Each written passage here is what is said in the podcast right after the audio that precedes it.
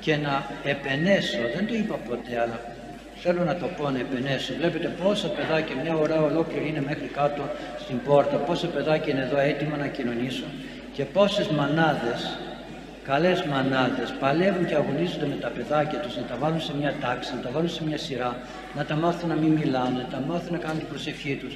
Βγαίνω έξω, κάναμε τη μικρή είσοδο και τη μεγάλη, βλέπω έξω μανούλες με τα παιδάκια, τι όμορφα που είναι. Κάθεται η μάνα, πιάνει το χεράκι του παιδιού και λέει τώρα κάνουμε το σταυρό μας, τώρα σκύβουμε το κεφαλάκι μας, τώρα.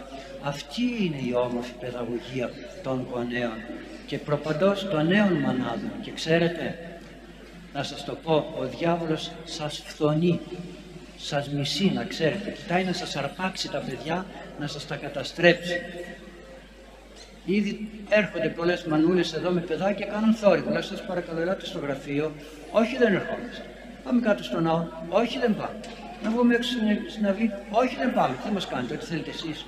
Παιδάκι μου να μάθεις το παιδάκι σου, να το μάθεις, θα στο πάρει ο διάβολος και θα στο σκορπίσει εδώ και εκεί στα ναρκωτικά, στην αντίδραση, στην επανάσταση, στη φτωχή σκέψη. Κράτα το παιδάκι όσο το έχεις. Δεν θέλω. Τι να τους κάνω.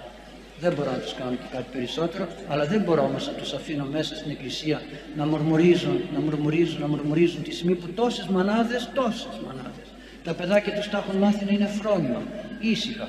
Θα τα χαλάσουμε και τα υπόλοιπα; Όχι λίγη, λίγο, λίγο σάπιο να είναι κάτι, ένα φρούτο, θα τα χαλάσει όλα τα άλλα. Μέχρι τουλάχιστον τον καθαγιασμό, που είναι το, σοβα, το σοβαρότερο μέσο της λειτουργίας. Πρέπει να υπάρχει ησυχία. Από εκεί και μετά, ναι, θα αρχίσουν να έρχονται, θα μπαίνουν μέσα, θα μπουν σε μια σειρά, θα κάνουν έναν θόρυβο. Λογικό είναι. Το άλλο όμως, τόσοι άνθρωποι προσεύχονται.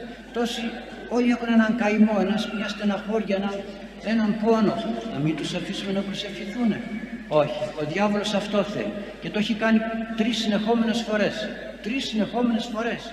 Τη μία Κυριακή ζήτησαν συγγνώμη βέβαια. Την δεύτερη Κυριακή διαμαρτυρήθηκαν στη Μητρόπολη. Την τρίτη Κυριακή, ε, πού θα πάνε; Όχι, δεν θέλω να υποτιμήσω κανέναν από εσάς.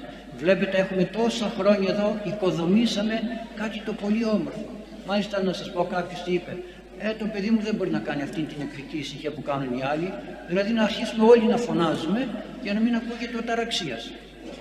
Λογική, ε, και όμως, εγώ σας επενώ και να σας πω και κάτι, να έχετε πολύ ευλογία από τον Θεό, εκ βάθους ψυχής σας το λέω, και όταν πεθάνω ακόμη, ακόμη η ευλογία να τρέχει σε εσάς τις μανάδες που παλεύετε.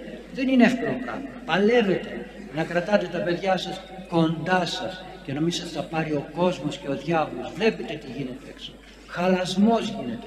Εσάς όμως η Παναγία να σας φυλάει τα παιδάκια σας και να σας δίνει και εσάς πολύ ευλογία για να τα χαρείτε μέχρι τα γεράματά σας. Εκ βάθους ψυχής το λέω. Να είστε καλά.